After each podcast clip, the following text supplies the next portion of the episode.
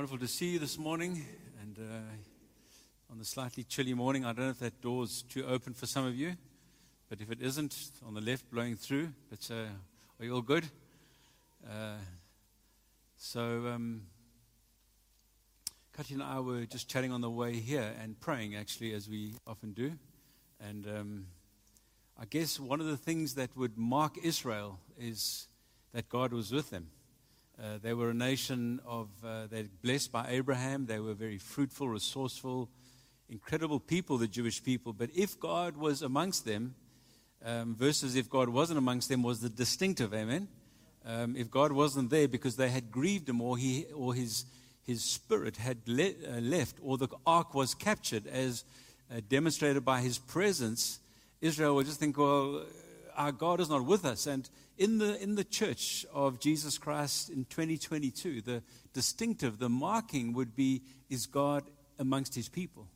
And uh, when we gather like this, you know, um, you'll notice the elders are looking at each other, the sound, um, what's happening. And so, you know, there's an envelope to manage, but the, the distinctive would be is God among his people. And uh, some of us are hyper spiritual, we're very sensitive. Some of us think, oh, God's left. Others of us think God's all over the place. Sometimes during worship, we think, well, God was uh, amongst us when we worshiped. Others feel, well, the worship was a bit average. But um, our cry as an eldership team uh, and as a deacon team of this church is that God would be amongst his people in a mysterious way. Amen. And uh, I was saved in a revival. I wasn't saved kind of in an academic world. I, I saw the demonstration of God's power, Holy Spirit moving powerfully in the hearts of people. Um, remember my heart beating in meetings. I used to sit in meetings and my heart would beat, and I think, Lord, gee, what's happening? I want to run away sometimes, but um, and that was God calling and convicting, and sometimes He would blow powerfully, be very tangible. Sometimes He wouldn't be as tangible, yet very present. Amen. And so, uh, thank you for your prayers. Thank you for being here. Um, the, the, the, there's chaos in the world. Amen. There's chaos, guys, in the world. There's, there's actually chaos in many churches. There are some churches that we know about that the people have disappeared. The, the, there's no more money. There's no more young people. There's just, it's dying, you know, and we, we're grateful to God for what He's doing here.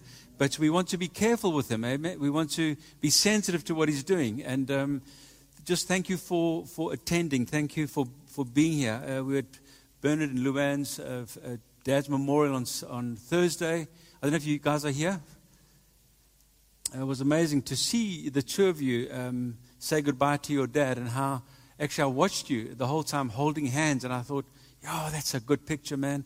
Um, I know you've walked a journey. I know life may not have been that easy for you guys, but to see the two of you mourning the loss of your dad together was special. And I just wanted to honor you and, and recognize you and, uh, and say, actually, it was a beautiful picture. I don't often sit at the back of a memorial, but I did this time, and I thought, gee, that's a seeing you holding hands. I thought that's good. It's also good to have Bobby and Phyllis here. Bobby had a huge operation in his neck, had a had a cancer taken out of his neck, and needs to continue with radiation ongoingly. So, won't you be praying for Bobby and his very modern polo neck? Uh, uh, Bobby, won't you stand? Won't you stand? Uh, uh, that's Bobby. So, if you if you want to know you prayers, uh, Bobby's got to go through further treatments. Won't you be praying for him? If, if you thanks, Bobby. If you need prayer, brothers and sisters, text us. Say,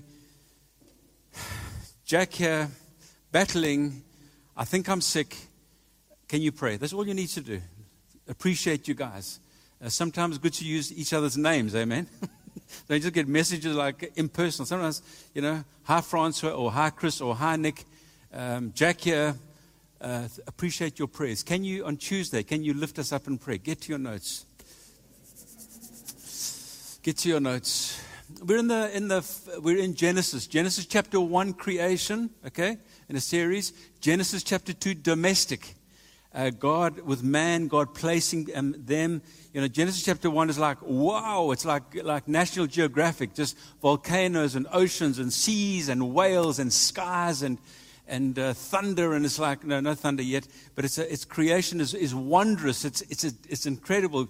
Genesis chapter 2 is God hones it down to man in the garden, prepares the garden, instructs them to be fruitful and multiply and to plant.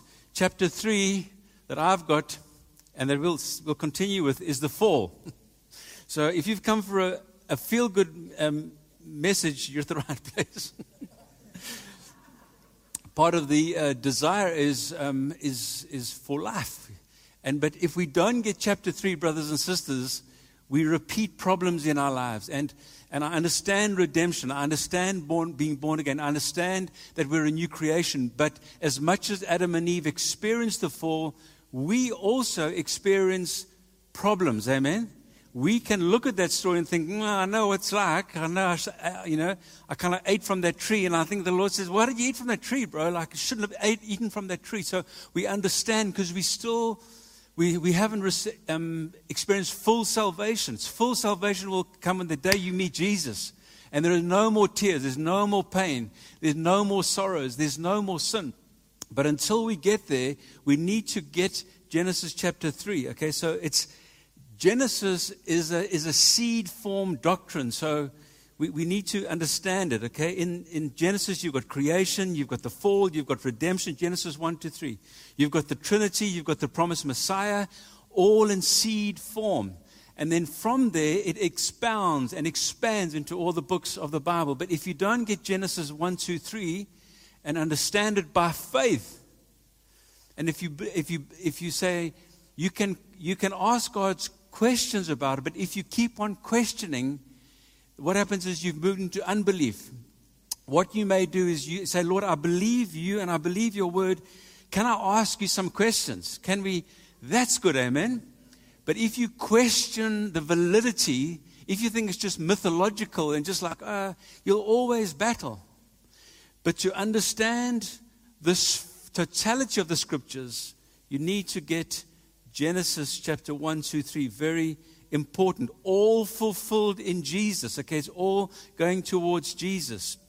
And so the law and the poetry and the prophets and the teachings of Jesus have their accuracy based on the foundation of Genesis. It's the most quoted book in the Bible, Genesis, because it's the beginning, it's the foundation. And so there's a tendency for us to minimize Genesis chapter 1. Did God make the earth in, in six days? Was, is creation just a six day story? Um, ask questions, but believe uh, what God is saying. And so um, he instructed them in Genesis chapter 2, verse 16. He gave them thousands upon thousands of trees, I believe. That's my belief. The Bible doesn't say that, but I've sat in this text. You're allowed to. I would imagine orchards and and, and jungles or whatever of trees. And he said, There's one tree, don't eat of it, we know. And uh, he was very clear with it. Um, unimaginable freedom given. But he says, um, Don't eat. So we know that the devil disguises himself and he engages with Eve. Doesn't engage with Adam. So now I've got to think to myself, okay, what does that mean, God? So the devil decides that he's the way he's going to usurp God's authority and question God, he goes for Eve. That's, that's what he does. He disguises himself. Should they have been together? Why, where was Adam at the time? Um, what happened? Husband and wife, how much time do you spend together? How much time do you spend apart? I praise God, maybe because He knows maybe I'm vulnerable. I've spent as much time with Cutty as possible, especially in ministry and travels. I remember going to Brazil alone, never liked it. I never liked being in Brazil alone, felt vulnerable at times. Those are the questions you can ask. Ask God for your own marriage. Lord, are we spending enough time together? Like, what are you saying, Nick? You've got to be in each other's shadow all day. Not necessarily. But sometimes I often ask, where was Adam? Because um, the serpent goes and begins to, for Eve, and distorts the questions. What God has clearly stated, he begins to twist, and we're doing it today. What God has said in his word, we begin just to distort, adjust. It's 2022, bro. Like you can't live in an old paradigm, and we just slowly begin to shift it. And once we begin the, the one degree shift, by the time it's the next generation, they've lost it. She's spending an unusual amount of time at this tree. Why, why is she spending so much time at that tree? There's a big garden. Good questions. He appeals to Eve's aestheticness. She was obviously an artistic woman. She, well, she was Eve, so she had so much. She was probably a, beauty of beauties, incredible woman made by God's hands in the image from the rib of man. But he appeals to her aesthetic senses. One of the theologians called Wenham, the verb here is that the woman is usurping the prerogative of God. The last time we re- read that he saw that it was good, here the woman who saw that the tree was good. So, what the theologians and the commentators have examined it and looked at it, the artistic nature of Genesis, the poetry, and they've played on words. So, God's, God saw that it was good, and Eve says, Well, I see that it's good.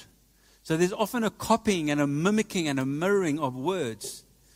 And God took the man from the rib. Sorry, took the man and, and, and he took the rib. And in the same way, the commentators say, she, and she took the fruit. And so there's a play on words, just for those of us interested in the text. So Eve, who's now been led astray, she eats, she believes the serpent, she distorts, she's been led astray, and she leads her husband astray. She gets him out of order. She becomes the temptress to her husband. Again, I think in marriages, husband and wife together, how do we operate? If I'm vulnerable, if I'm in a bad place, if I'm at that tree where I shouldn't be, is Kati helping me? If uh, she's there, am I helping her? Well, you know, we're so nice with each other, we don't speak into these things. Well, lovingly, holding hands together, saying, You know, I've noticed this in your life. Is that possible? Because we are help meet to each other. We help each other, amen? I've often seen it sometimes when I can see a couple and the one and they're agreeing to do something foolish. I'm thinking, oh no. At least hold your ground. Just, yeah, but you know, like, what about unity? No, unity of the spirits, amen? And so sometimes what we have to do is saying, ah, but you know, we, we need another car. My husband, we don't need another car. We're getting out of debt. Yeah, but you know, no. So sometimes we hold each other in tension. Can somebody give me an amen? And uh, Adam, in taking and eating, becomes the last and decisive act of disobedience and of treason, one commentator said. What if he had said no? What if he had not eaten? What would be the consequences if she had eaten? Which, which is much more than just, oh, we just a few hours of a discussion and we just ate the fruit. Lord, is it that bad? No, I think it would have been a long discussion. There would have been lots of soul searching, lots of debates around it. What if he hadn't eaten? What if he had, he had run to God and said, God, God, trouble in the garden. Where are you, God? Trouble in the garden. My wife has eaten of the forbidden tree. You thought about that? Well, you know, the Bible doesn't say that, but being a more prophetic kind of man, I think through these things and I think, gee, what would, what would have happened? One fallen, one not. I don't know what would have happened. Don't ask too many questions, Nick. The devil brought insane division amongst the married couple. He brought control, he brought domination, he brought manipulation and separation. He lures with pleasure, but never speaks of the consequences He'll lure you. He lures us, but he never, he never he just even gives us a hint of the consequences of what we do. Eve, if you eat, then you'll really know what's going on in this world. Then you'll really get an, in, an inside take on what is happening. Then the man and his wife heard the sound of the Lord. So they've eaten, they feel naked, they take fig leaves, so maybe it was a fig tree. they take fig leaves and they cover themselves with fig leaves. They sew fig leaves together. I wonder how they did that. Judy, would you know how to sew fig leaves? Judy says no. Chris, would you know how to sew fig leaves? Come on, come on, guys. We've got to go get some. So, in other words, what do they do? They try to camouflage. You know, we wear camouflage. We, are, we, we want to hide. So they sew fig leaves. The man and his wife, verse 7, uh, sorry, Genesis 3, verse 8, heard the sound of the Lord as he was walking in the garden. What kind of sounds does God make? In the cool of the day. What is the cool of the day? And they hid from the Lord among the trees of the garden. I wonder which trees. They've realized their nakedness, coverings. The consequence after you cover is to hide, we, we hide. I remember as a kid doing terrible things. We were so naughty. And as we heard our parents, we disappear down banks into the neighbors' houses, into the shed. We disappear. No one is there. No one knows what happened. There's a tendency to hide. That's what happens. People hide from each other. We cover up our stuff. Amen. We're fantastic at covering up. Who hasn't covered up a sin here?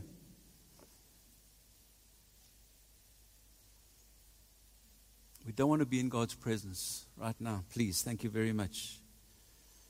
They heard the sound of the Lord. He was walking in the garden in the cool of the day. God is, what is He doing? God is seeking fellowship.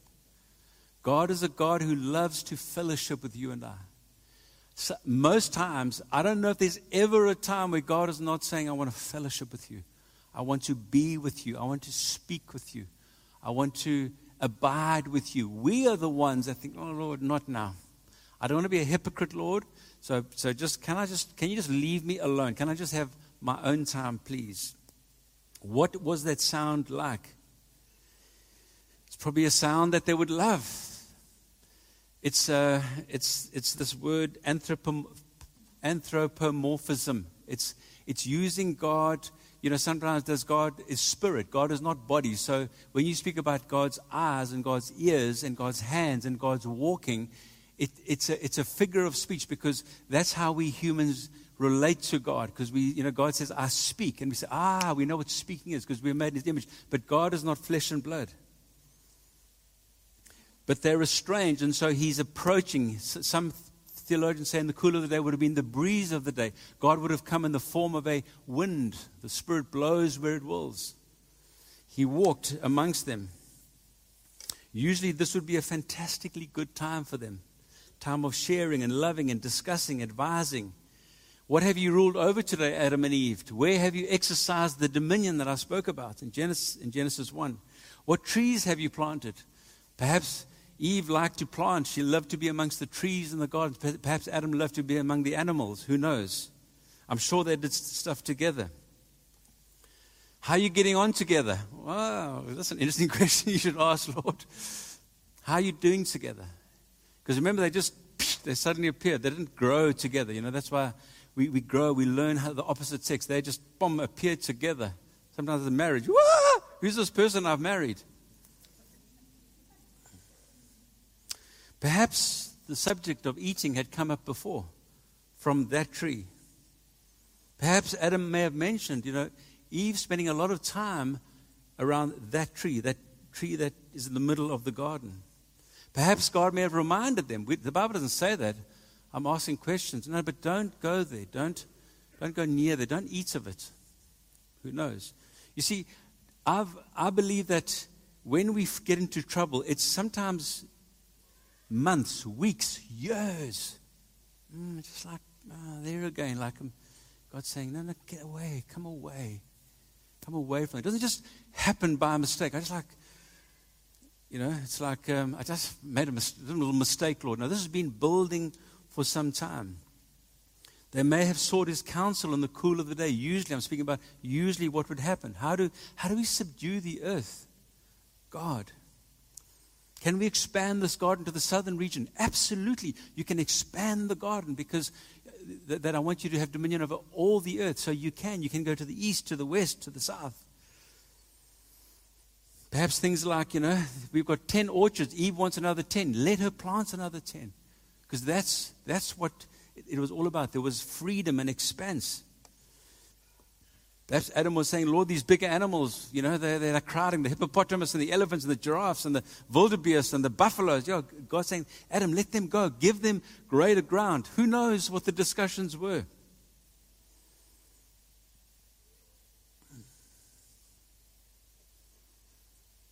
But on this occasion, none of that happened. The fellowship, the intimacy, the joy, the innocence, the nakedness, which meant no, no problem, it didn't happen.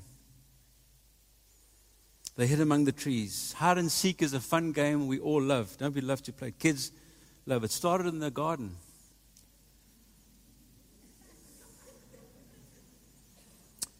I looked at the solar plexus. If, you, if you hit somebody in the solar plexus, right here, it's a, is it the, it's, it's, it's, they say you, you, you're so injured in the solar plexus because it's a whole confluence of nerves and organs.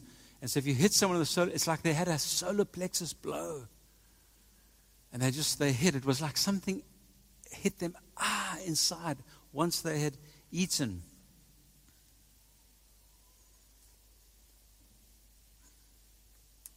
We've played that game of hide and seek, but something very serious had happened. They didn't want to be in, with God anymore. They didn't want to be in His presence. They didn't want Him in the garden. They didn't want the Lord to see them, find them, be with them. Why are we hiding? I'm sure they said, why, why are we hiding? Why have we made these coverings? What has happened to us? Why is it like we've had a solar plexus blow? The whole body's in shock. Why is it that we have a lack of desire for fellowship with God? Satan, brothers and sisters, you see, praise God for the dispensation of grace. Praise God for Jesus. Because in many ways, after the Lord, I, mean, I shared here last week, I remember going through a crisis of faith when I was working at the company I used to work with. I just thought, I, I don't want to share the gospel. It's too hard, this thing. It's too hard to be a Christian. I don't want to give my money. I want, I want, I want, I'm greedy. I want more money. I don't want to tithe. Why should I tithe? I don't want to go to prayer. I don't want to go to deacons' meetings. I don't want to go to elders' meetings. I wasn't an elder then. This is too hard. And I remember shrinking back. Shrink. I don't want to share my faith. Praise God for His grace and for His mercy. We're not here, Lord. There's no one at home. Please don't ring the bell anymore in Job 31 33 in the message, Did I hide my sin the way Adam did? Job, you see, you see, Job is referring back to Genesis. Do I hide my sin? Yeah, sometimes I do. And he says, Did I hide my sin the way Adam did, or conceal my guilt behind closed doors? Sin leads to guilt and shame and then to alienation. But the Lord God called to the man, Where are you? So again, you know, the theologians think, oh, God is omni- omniscient. He does, of course, He knows where they are, but it's a statement of Adam, where is your soul? Adam, where are you? Adam and Eve, what have happened? What has happened to you? It's time for our daily, weekly, or monthly meeting. Who knows? Here he calls the man, he doesn't call the woman. Interesting for your household, for your family, for your theology of marriage, for your theology of, of the order of God, it works. Why did he call the man? Where are you? Adam got the command, you are responsible. He got the command in Genesis 2, Genesis before Eve was created. Adam's job was to pass the word of God on. What is your and our job? Our job is to pass the word on. Amen. Adam, not only to Eve, but to Cain, to Abel, and they will pass it on to the next generations, and you need to pass it on. So we are all passing on the commands of God. Amen. And some people say, "Well, I don't know. I don't want the commands of God." Saying, "You may not want them, but I have to pass on the word of God." Amen. And that's why all the stuff coming out of United Kingdom and America on questioning the things of God all the time. I'm thinking, good luck.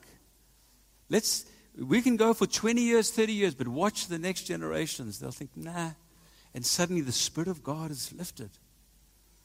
And so, our job, brothers and sisters, is to pass. I may not understand it, I may want to eat from the tree, but, but I need to say, Lord, I know you know what I don't know. If I can say this gently, and, and Katya and I had some tough times. When I say tough times, some strong, where, where it's late at night and we haven't resolved some difficult issues. And uh, because I'm such a lovey dovey, nice guy, it's fine, babe. No, no, we have to resolve this. But the trouble is, we do it too late at night sometimes. We've had to resolve some issues that we have not found impasse, that we have been stuck on. Amen? It's okay, brothers and sisters, because something had to happen here, and I think it didn't happen. I think Adam just said, Listen, you're such a beautiful thing, man. Mwah, mwah, mwah, I'm not going to fight with you. Whatever you want, I'm just a loving, supportive husband. But sometimes, brothers and sisters, we need to pass on the word of God, even if we don't understand it. So, the serpent had questioned the woman Did God really say? But now, God questions the man Were you? Did God say? Did God say? God says, okay, now I'm going to ask you a question, Adam. Where are you? And again, you can go and look that up. It's a beautiful phrase. Guys have discussed it.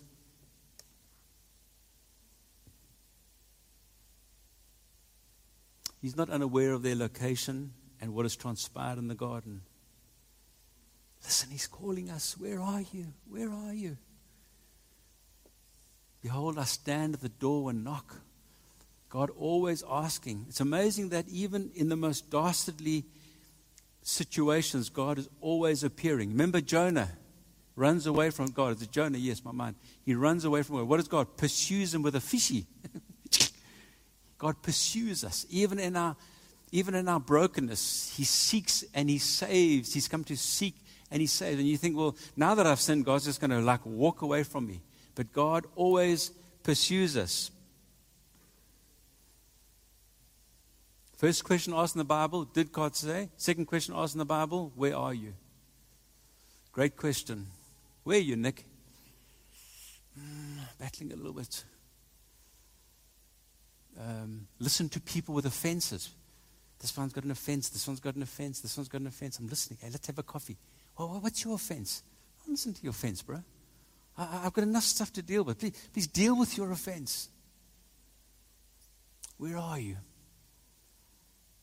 I want to I wanna worship you. I want to read the scriptures. Amen?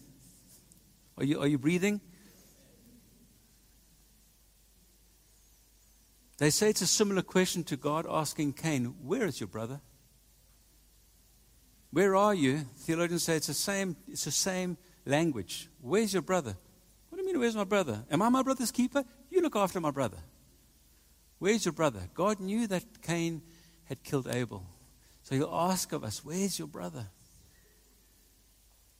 I'm not his keeper. You're responsible, God. He has always sought us throughout the ages, our loving God. He has always moved toward us. Here's a couple that have sold out to God's arch enemy, the serpent. I don't know why God wasn't in the garden. I don't know why God even, I don't understand why it happened. But I know that it happened. I'm thinking, Lord, you did such a beautiful thing. Couldn't you have just fenced it? I mean, couldn't you? I mean, but it's almost as if God said, okay, I'll give it to you. I speak to you. Now God takes a step back. And sometimes God takes a step back after He's given us His commands. So by the Spirit, I know that, for example, I cannot commit adultery. Amen? I know that I cannot bring division amongst brothers. And if I do it, I, I don't have much time because six things I hate, seven I detest. The one is when a, when a man sows division among his brothers. I cannot bring division, so I've got to quickly repent. Amen? If I'm starting to like a girl that's not my wife, I've got to quickly move away from that. Amen? Okay. But he always moves toward us, even though we sin against him. It's like they slap God in the face and God turns the other cheek. But so God says, okay, cheers, Adam. Thanks, thanks for the journey. It's been great. That's what you want to do. I'm going to start again enjoy your ride with, with, with, the, with the devil. He doesn't. He goes towards Adam. God is always coming towards us. God demonstrates his own love to us that while we were yet sinners, Christ died for us. For the Son of Man came to seek and to save that which was lost as a soft word for sinners. Usually, if we sin against each other, we cut each other off. If you sin against me, I want to cut you off. If I sin against you, you want to have nothing to do. No more phone calls, no more meals, no more coffees. You're offended. Silence. God is the opposite. He turns the other cheek. He's back in the garden. In fact, Isaiah 62 12 they will be called, this is Israel, they will be called the holy people. I mean, if you knew what Israel, how unholy they were, they will be called the holy people, the redeemed of the Lord. And you will be called sought after, or you will be called sought out. And in fact, the name of Israel was God always just seeks you out. We're a people that God is always seeking out. Amen? That's why when we mess up, brothers and sisters, when we, all we have to do is say, Lord, It's me. I'm responsible. I did it, Lord. Here I am. I got nowhere to go. I fall on my knees and I say, It's me, Lord. Here I am. Thank you that you've come towards me. And it's incredible. You know, the prodigal, all he had to do was, after he's, he was pigged out, abominable, he was like, all he did, all he had to do is say, I'm back. And the father kissed him. Kissed him. And the older brother said, Puffy, how can you do that? But your brother was dead, but now he's alive. I kissed him and clothed him and ringed him and sandaled him and fattened calfed him, if you know what I mean. Had a party. You will be called sought out. Brothers and sisters, if a Christian, and I know one that's sinned so spectacularly, a pastor that sinned so spectacularly, it's like unbelievable. And I thought, wow. Actually, I asked him, I said, how, how, did, you get there? He said, he said to me, he said, don't ask me how I got there. But guess what? He's back. He's a pastor again. He's back. He worships God every Sunday. Amen? Isn't that amazing? I think that's amazing. But that it doesn't mean like, you know, we can just go on and, and do stuff. It means actually I'm back.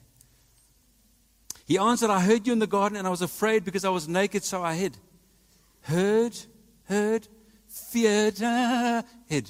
Hear, fear, uh, hide. That's, that's the pattern. Why, Adam? Why? Because I'm naked. But you've been naked before with no shame, but now I'm naked. Now I feel a different nakedness. Now there's something wrong. He's saying that the cause of his fear and his hiding is God's voice. Because as he hears the voice, so he's, he's, he hasn't hid, hidden himself yet. He's covered himself, but he, he's covered the sin, but he hasn't hid yet. But as he hears the voice, he hides. Go figure, church. His nakedness brought forth fear, and he used leaves to camouflage. He experienced, Adam and Eve experienced the loss of innocence the loss of purity, now suddenly a sense of guilt, alienation and shame, an outward reaction to cover up what happened inside. Sin brought an inner darkness with an outside desire to cover, inner turmoil, and so an outward desire. The only way to, that we know we can't hide it inside, we'll cover our bodies. The first use of the word naked meant unclothed, no shame, simple. It was a strongly positive image. It had qualities of innocence and freedom and openness and simplicity and transparency. There was no guilt. There was no self consciousness.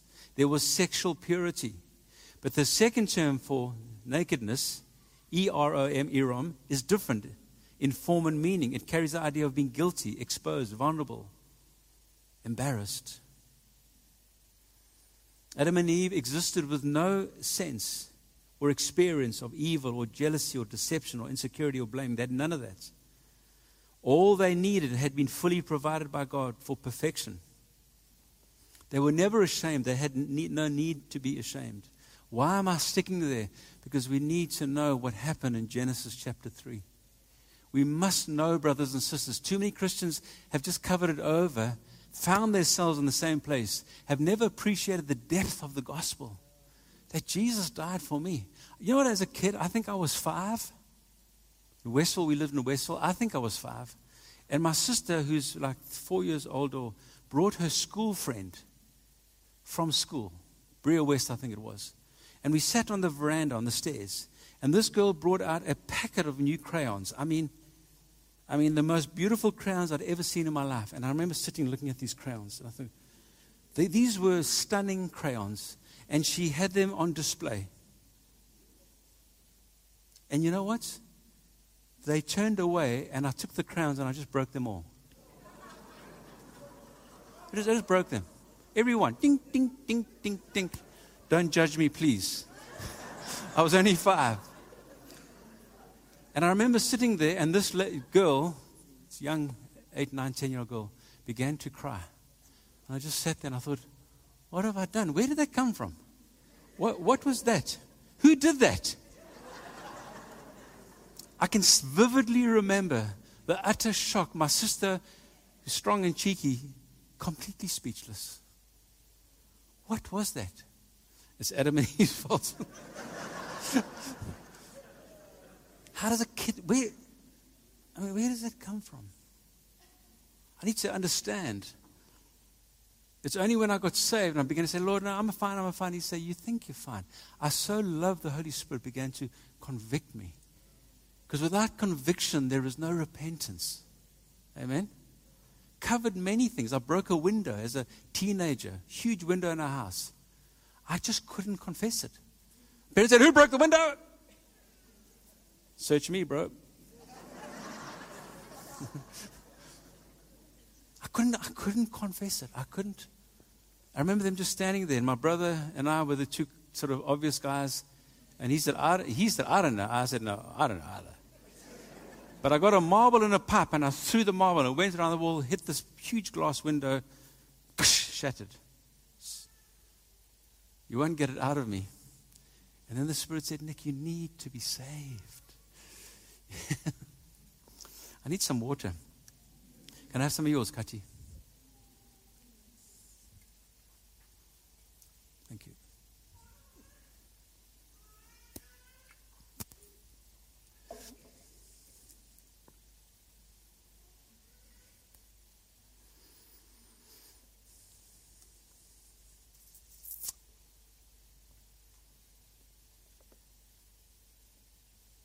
Amazing story, this. I've spent maybe four or five days just looking at it, examining it.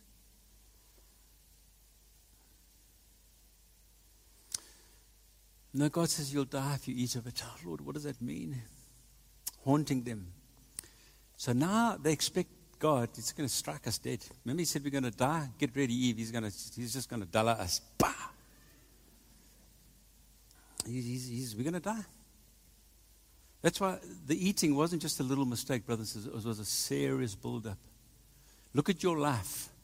It's very rare that we'll make a little mistake. If you, it's not a mistake. This was a, a premeditated, drawn-out situation, I believe. But his judgment took an unexpected turn. Do you know how long Adam lived for? 930 years. That's a long time. What death? You know how many kids he had? How many kids, Franz? a lot. And grandkids, a lot. So God's judgment took an unexpected turn. And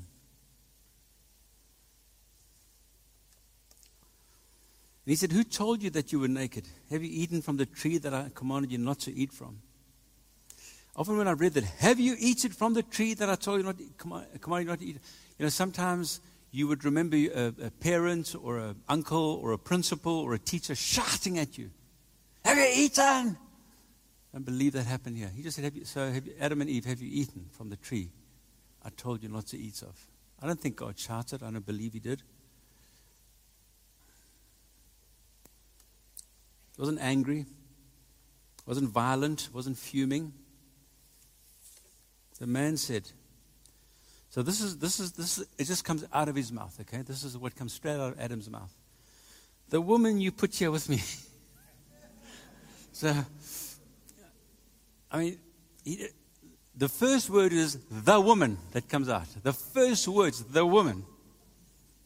You put me innocent. Woman and you.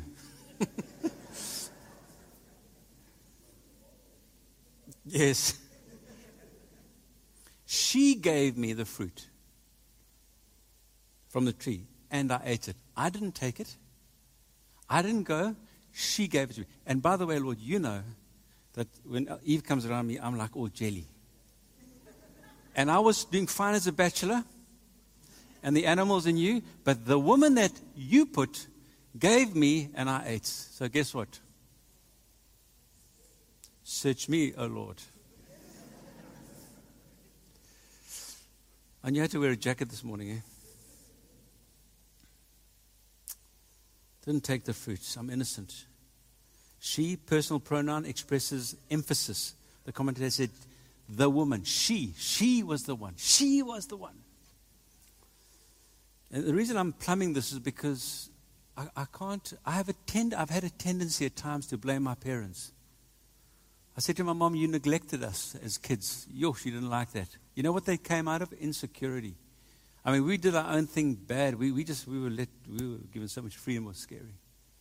But don't blame anybody. Take, take responsibility. Because that's when the gospel has power in your life. Sorry, this thing's pulling a little bit. Enmity starts right there, Adam and Eve. See, now it's this woman. She's thinking, You throwing me under the bus, bro, just like, just quickly, you know? Where were you when I needed you? So, so they, they begin, enmity starts. Self defense, first port of call. It plagues us all.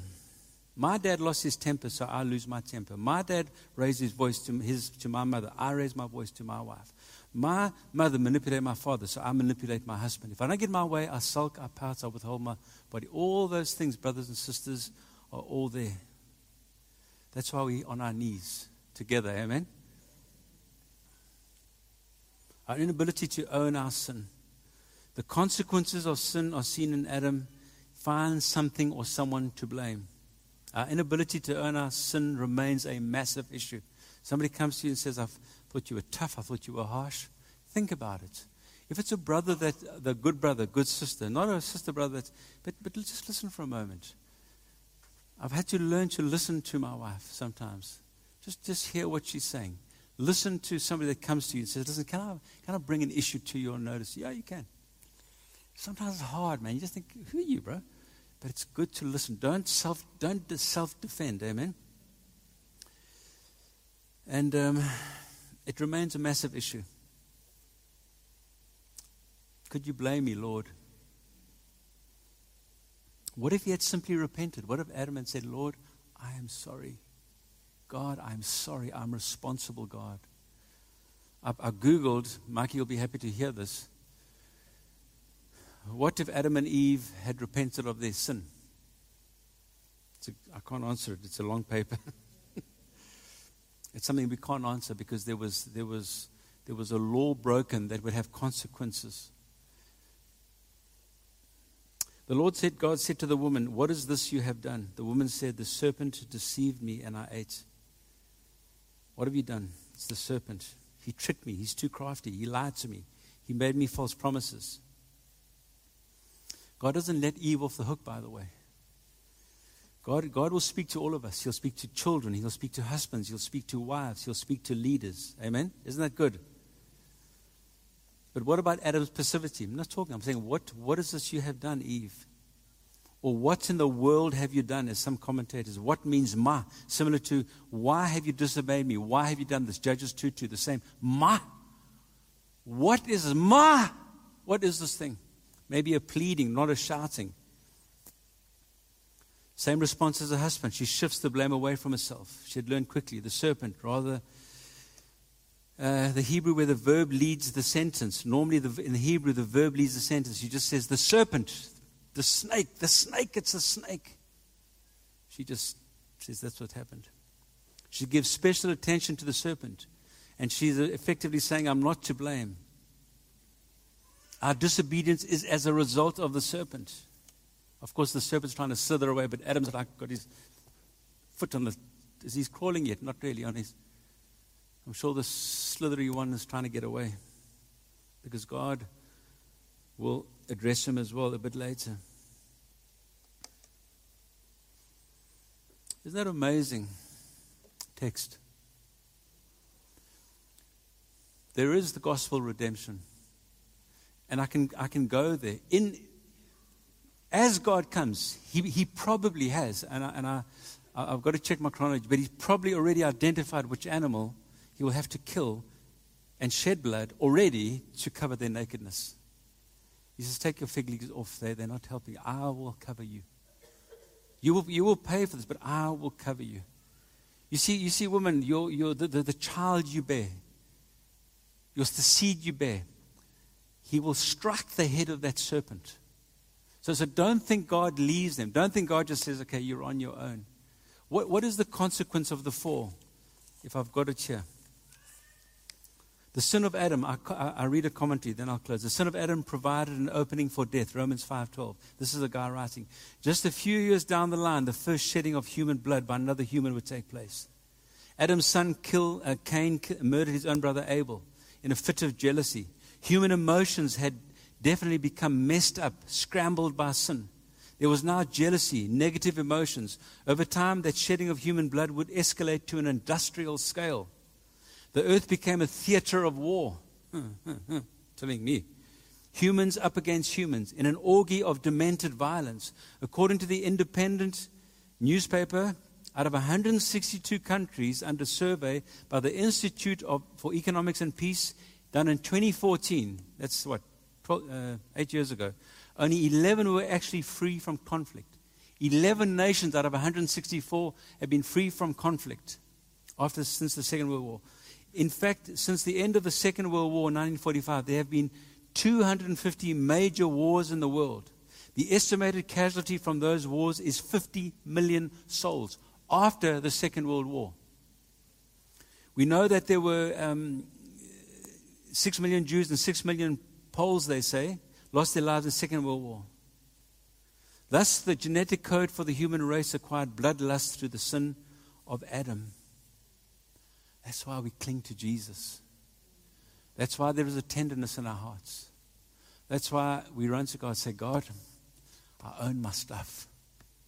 God, I'm greedy. God, I'm very independent. God, I don't listen. God, here I am.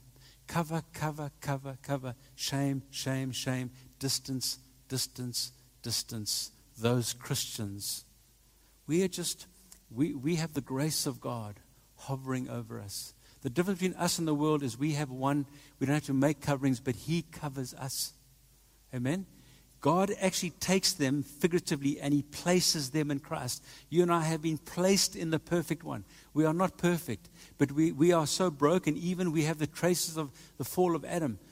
And He places us in Jesus. Take the Word of God seriously, brothers and sisters. Receive it. He is committed to our wholeness, He is committed to our well being. Thank you for listening. I know it's a little bit sobering, but it's going to get better. Amen. And actually, the, the job of this morning's sermon is to say, Lord, you, that was serious, and that's my mom and pops.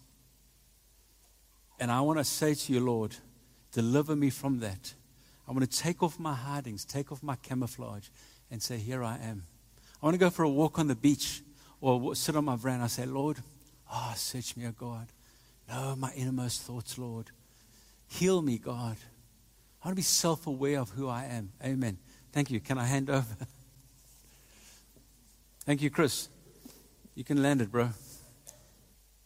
There we go. Um, maybe we can just stand together. I think everyone's a little bit chilly, particularly this side. Thank you, Nick. Incredible word. And I actually feel like communion ties in beautifully with it. So.